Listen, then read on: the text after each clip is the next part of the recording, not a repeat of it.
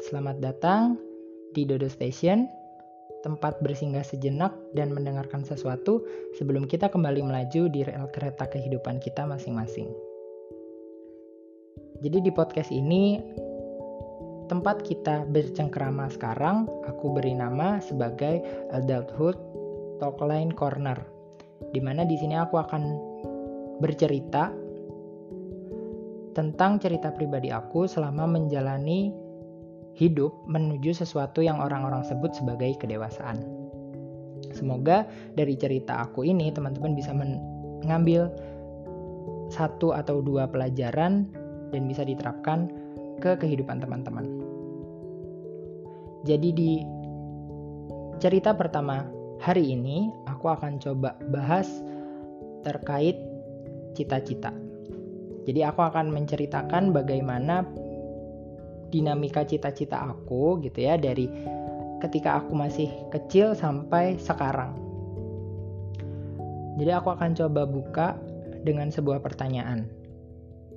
Kalian nyadar nggak sih kalau dulu di zaman kita TK atau SD kita lebih mudah ketika diberikan pertanyaan cita-cita kamu jadi apa? jawaban-jawaban yang besar seperti jadi presiden, jadi astronot, jadi tentara, jadi dokter, seakan mudah aja keluar dari mulut kita. Tapi seiring bertambahnya usia dan pengalaman hidup, jawaban atas pertanyaan-pertanyaan itu jadi nggak sesederhana atau semudah itu keluar dari mulut kita. Makin banyak pengalaman hidup yang kita temui justru berbanding lurus dengan makin banyak hal yang perlu kita consider. Makin dewasa, cita-cita jadi nggak sederhana dulu. Buat beberapa orang bahkan cita-cita mereka seolah-olah mengecil dibanding ketika mereka masih anak-anak dulu. At least itu yang aku rasain dan beberapa orang di luar sana juga ngerasain. Kalau kalian gimana? Apakah kalian merasa hal yang sama? Kalau iya, semoga cerita aku ini bisa jadi kata-kata penghiburan, bisa jadi penenang buat kalian, bisa jadi pelajaran buat kalian. Tapi kalau kalian merasakan hal yang berbeda, seenggaknya aku berharap cerita aku ini bisa menambah perspektif teman-teman, bisa membantu teman-teman untuk melihat dunia dari sudut pandang yang lain. Oke, okay, let's go into the story. Jadi sebagai seseorang yang sudah hampir seperempat abad menjalani hidupnya, jujur aku kadang rindu, kangen sama aku yang masih kecil dulu, yang bisa appreciate every little things, yang bisa merajut hal-hal sederhana yang dia temui menjadi mimpi yang berharga bagi dirinya. Seenggaknya berharga bagi aku di masa itu. Jadi cita-cita pertama aku itu sangat tidak proper gitu. Bukan cita-cita yang common dimiliki anak-anak usia 4 atau 5 tahun yang aku temui sebenarnya karena cita-cita pertama aku itu adalah jadi penjaga wartel. Teman-teman yang angkatan 90-an pasti familiar dengan wartel. Jadi waktu itu aku pengen jadi penjaga wartel simply karena mereka kelihatan keren gitu. Mereka kerjanya di depan komputer, ngeprint bond, ngeprint bond dan ngeliatin oh orang ini udah nelpon sekian lama. Itu terlihat keren karena computer wasn't a common thing back then. Aku pribadi nggak punya komputer, jadi kerja di depan komputer itu adalah sebuah cita-cita. Kemudian masuk usia TK, cita-cita aku berubah nih. Jadi aku mulai banting setir dari penjaga wartel berubah jadi pensiunan. Jadi udah agak proper nih. Aku bercita-cita menjadi pensiunan without knowing what is the meaning of being a pensiunan.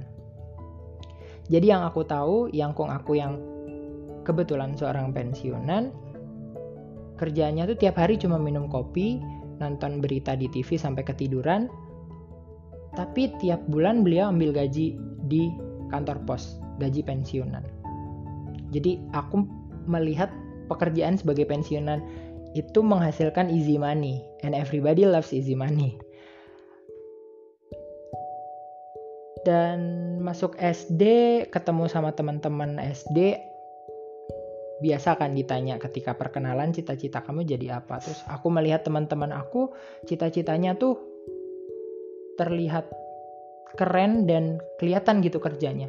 Ada yang jadi guru ada yang jadi polisi ada yang jadi tentara dan waktu itu aku bingung aku harus milih cita-cita jadi apa jadi akhirnya aku memilih satu cita-cita proper pertama aku adalah being a doctor kenapa jadi dokter karena pas SD itu sebenarnya aku korban brainwash dari lagu anak-anak. Jadi ada lagu anak-anak yang cukup populer di masa itu di tempat aku, judulnya Kodok Ngorek. Mungkin teman-teman yang di Jawa familiar dengan lagu ini. Aku lupa lirik pastinya, tapi di lagu itu disebutin bahwa anak pinter itu pengen jadi dokter. Jadi karena aku pengen jadi anak yang pinter, atau mungkin aku pengen dianggap sebagai anak yang pinter, jadi waktu itu aku pengen jadi dokter kalau ditanya cita-citanya jadi apa jadi kalau ditanya biodata di biodata kamu cita-citanya jadi apa aku selalu jawab jadi dokter tapi sejujurnya jadi dokter itu bukan sesuatu yang benar-benar aku inginkan di masa itu sebenarnya the very first thing I wanted to do in my life was being a radio announcer jadi penyiar radio. Mungkin itu alasan juga kenapa aku bikin podcast karena aku ingin menghidupi mimpi aku masa kecil itu yang gak kesampaian. Berawal dari hadiah radio portable dari Yangkung aku, aku jadi sering dengerin acara radio waktu itu. Jadi kalau misalnya aku pergi jauh, supaya aku nggak mabok, aku distraksi dengan dengerin radio. Kalau misalnya aku nggak ada PR, atau PR ku udah selesai nggak ada kerjaan aku dengerin radio kalau misalnya hujan di rumah mati lampu aku dengerin radio. Jadi karena saking seringnya mendengar radio akhirnya di kelas 5 SD itu aku ngerasa bener-bener fascinated sama penyiar radio. Ketika aku mendengarkan mereka berbicara seolah-olah mereka tuh bisa hype up the mood simply with the talk. Mereka nggak perlu visual yang mumpuni karena kita nggak lihat mukanya. Mereka nggak perlu ganteng mereka nggak perlu cantik mereka nggak perlu pakai baju bagus mereka nggak perlu extremely kocak kayak pelawak-pelawak di TV mereka nggak perlu good at acting sampai bikin orang nangis kayak aktor dan aktris di film. Mereka hanya perlu berbicara dan mood pendengarnya bisa ikutan naik. Jadi waktu itu aku bener-bener pengen jadi radio announcer saking into being a radio announcernya. Akhirnya di usia 10 tahun itu aku sampai nanya ke ibu aku kalau misalnya aku pengen belajar berbicara belajar komunikasi belajar ngomong aku ha harus kuliahnya di mana ya bu? Dan waktu itu ibuku bilang di HI di hubungan internasional karena ibuku tahu aku juga suka bahasa Inggris waktu SD jadi kocak dan ambis di mana di usia itu kayaknya teman-teman aku rata-rata baru mikirin mereka SMP di mana. Itu pun kayaknya nggak semuanya udah mikirin mau SMP di mana. Tapi aku udah kejauhan mikirnya sampai aku udah nentuin aku mau kuliah di mana di usia 5 SD. Aku pengen kuliah di HI. Lalu masuk kelas 6, aku nemu insight baru nih. Jadi karena keluarga aku suka nonton berita, jadi aku entah kenapa kepikiran juga nih jadi news anchor atau jadi pembaca berita. Karena kayaknya mereka kelihatan smart, kayaknya mereka kelihatan kritis dan kayaknya asik gitu kalau misalnya aku tahu sebuah berita lebih awal dibanding the whole nation dan aku yang menyampaikan berita itu fase pengen jadi news anchor dan penyiar radio ini terjadinya paralel. Jadi kelas 5 SD, kelas 6 SD itu aku punya dua cita-cita. Jadi news anchor dan jadi radio announcer. Nah, somehow buat aku yang masih kecil ini, ternyata kedua cita-cita ini membantu aku dan menggiring aku buat planning my future. Jadi waktu itu the near future aku kan harus milih SMP nih.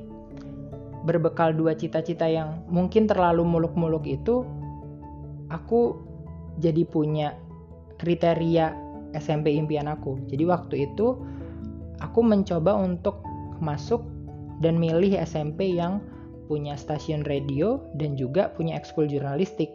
Dengan harapan aku bisa masuk ekskul radio dan jadi penyiar radio di sekolah itu dan juga belajar jurnalistik karena aku tahu news anchor itu biasanya berawal dari wartawan atau jurnalis yang terjun ke lapangan.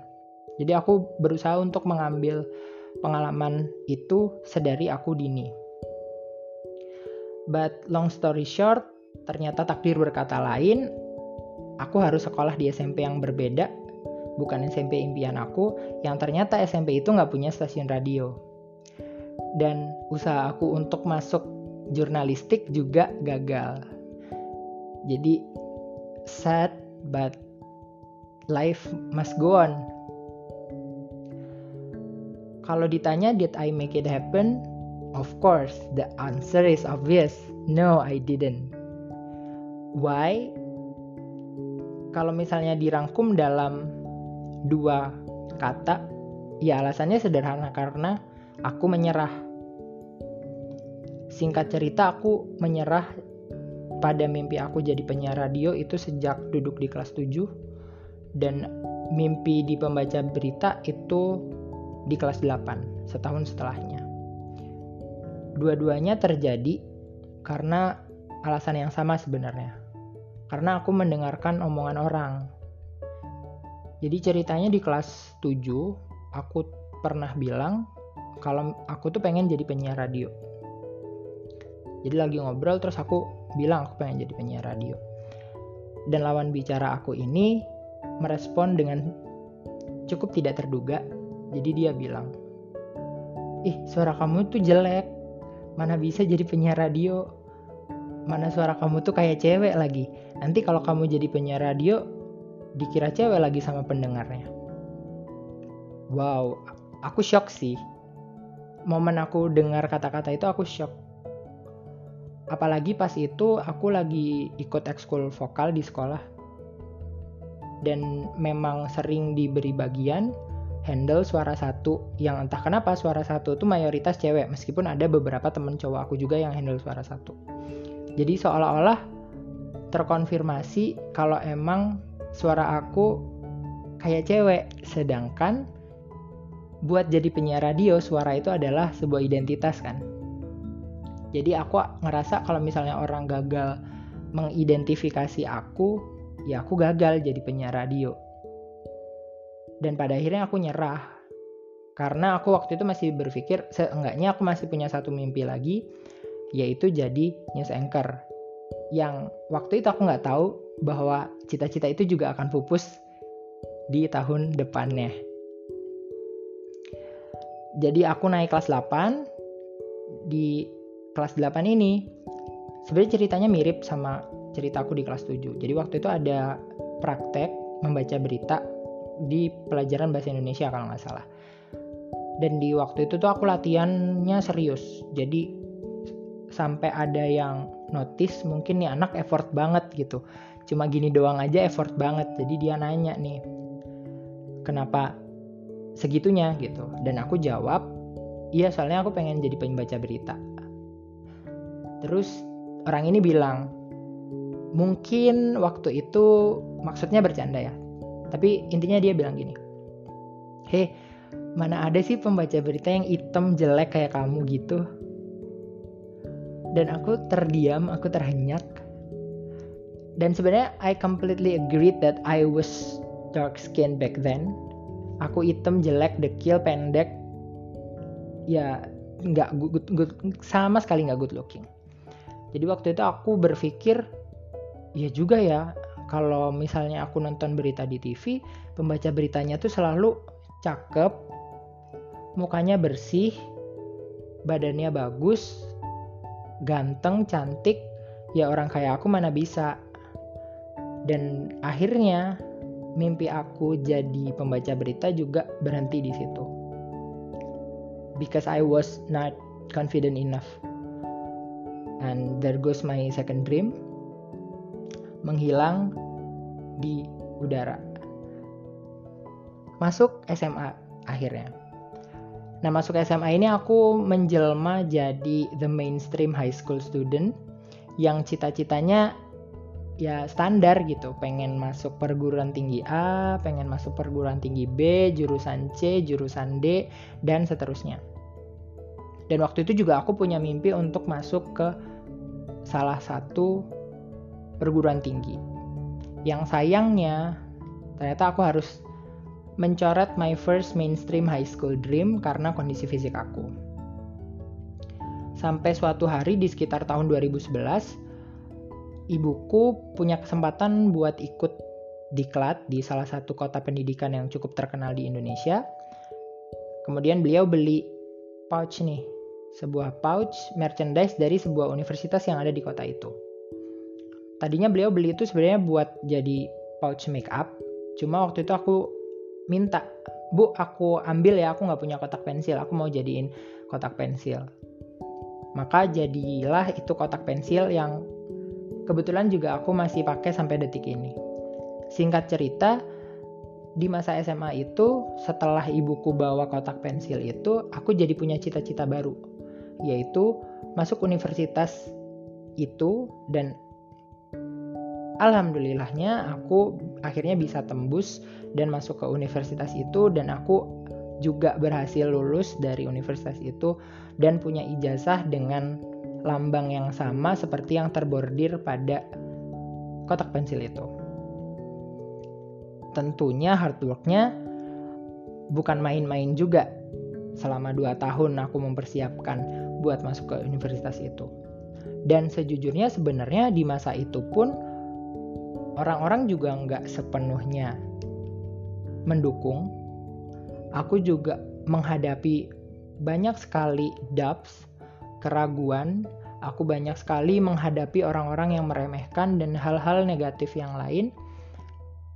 Tapi di situ aku sadar bahwa ternyata aku udah bukan lagi aku yang dulu yang mudah gentar sama pandangan dan perkataan orang-orang. Satu perbedaan besar yang aku sadari pada akhirnya adalah I am more driven at that time.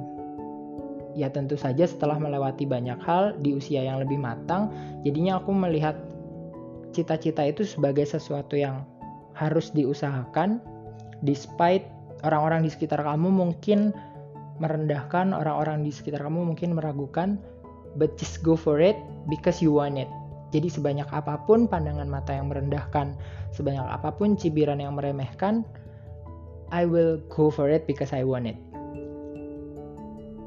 Dan alhamdulillahnya terbukti, aku bisa meraih cita-cita aku buat masuk ke perguruan tinggi itu dan cita-cita kecil yang lain sampai akhirnya aku bisa berdiri di tempat aku sekarang.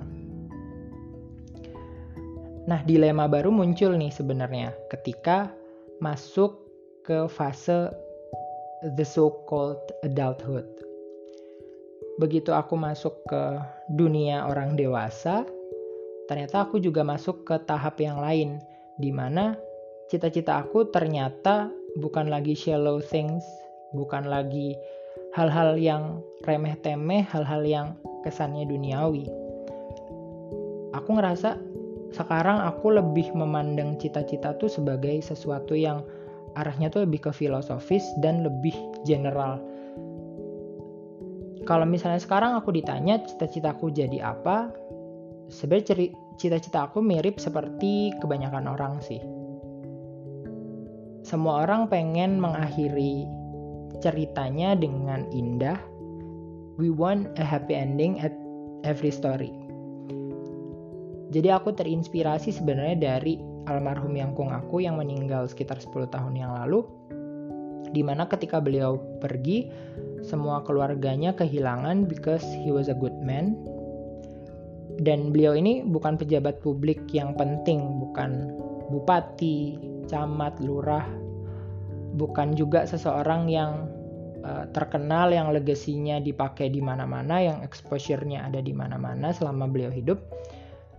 He was simply a teacher that happened to be kepala sekolah di masa-masa akhir sebelum beliau pensiun. Tapi yang aku sangat kagum ketika beliau meninggal semua dia nggak semua orang sih tapi orang-orang yang tinggal di daerah tempat beliau yang pernah menjadi kepala sekolah itu berbondong-bondong datang ke rumah duka. And I saw some grief di mata orang-orang yang datang melayat ini. Jadi kayak hampir nggak ada orang yang datang hanya karena mereka harus ngelayat. Tapi mereka benar-benar merasakan dukanya. Mereka benar-benar sincere saat mereka bilang mereka turut berduka cita, mereka benar-benar merasakan duka cita yang sama seperti yang keluarga kami rasakan. And I want that kind of ending. I want to be remembered as a man with good legacies. And this mindset brings me to another driving sebenarnya. Sekarang jadinya aku lebih fokus buat give my best di setiap tempat aku berada di segala hal yang aku lakukan aku mungkin gak seambis dulu yang menargetkan A, B, C, D mungkin target aku gak setinggi target yang aku pasang di zaman dulu tapi yang aku rasain sekarang aku jauh lebih dedicated ke semua hal yang aku lakuin dan juga aku jadi berpikiran untuk I have to make differences in this world. Aku harus bikin perubahan. Dunia harus berbeda antara dunia yang ada akunya dan dunia yang tidak ada akunya. Aku harus meninggalkan legacy yang seenggaknya patut dikenang dengan baik oleh orang-orang di sekitar aku. Sesimpel dulu ketika aku kerja di bimbel, aku sering banget ngasih cerita how I survive during my college days ke anak-anak murid aku dengan harapan ketika nanti mereka menghadapi dunia perkuliahan, mereka bisa memetik pelajaran dari cerita-cerita aku. Dan ketika mereka menghadapi their fights during college days, aku berharap mereka setidaknya, oh dulu kakak bimbel aku tuh pernah bilang kayak gini-gini. Oh dulu kayaknya kakak bimbel aku tuh melakukan ini ini ini ketika dia menghadapi ini. Dan percaya atau enggak sebenarnya cita-cita ingin dikenang itu sebenarnya membawa aku ke hidup yang lebih driven dan hidup yang lebih konten. Dan yang juga membuat aku senang dengan cita-cita aku itu adalah sekarang aku ngerasa jadi lebih menghargai segala proses yang aku lewati, baik itu proses yang menyenangkan maupun yang tidak menyenangkan, dan juga aku jadi lebih menghargai diri aku, aku lebih appreciate my achievements sekecil atau seremeh apa pun itu, dan aku jadi lebih apa ya, menjalani hidupku dengan lebih terarah. Cita-citaku tadi buat have a good ending mungkin terdengar apaan sih? Mungkin terdengar terdengar unmotivated bagi sebagian orang yang terbiasa hidup dengan tujuan yang jelas. Jadi kayak mungkin ini apaan sih? Cita-cita macam apa ini? Tapi kalau dipikir-pikir bukankah tujuan dari hidup bercita-cita itu sebenarnya supaya kita lebih driven dan konten dalam menjalani hidup bukan? Dan sebenarnya aku ngerasa cita-cita aku tadi sudah cukup buat membuat hidup aku ada di koridor yang aku inginkan untuk mencapai tujuan yang aku inginkan. Dan aku ngerasa arah yang aku tuju dan tujuan yang aku inginkan itu bukan sesuatu yang buruk jadi menurut aku cita-cita aku it's a good cita-cita it's not unmotivated, it's motivating menurut aku pribadi. Sejalan dengan itu, aku mau share quotes dari a respected man yang datang dari Korea Selatan namanya Kang Daniel, mungkin ada yang kenal. Jadi Kang Daniel ini seorang K-pop idol yang pernah sharing his thought on happiness and dream.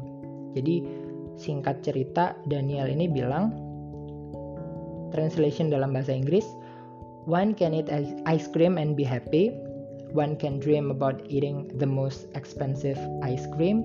And perhaps there's someone in this world who never eat ice cream thus the dream is to eat an ice cream. Atau terjemahan dalam bahasa Indonesianya seseorang bisa makan es krim dan menjadi bahagia. Seseorang bisa bermimpi tentang makan es krim yang paling mahal.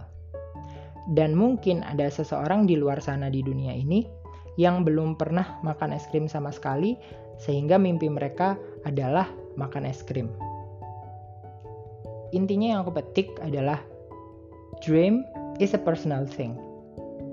Dalam hal ini, Daniel menganalogikan cita-cita atau mimpi sebagai es krim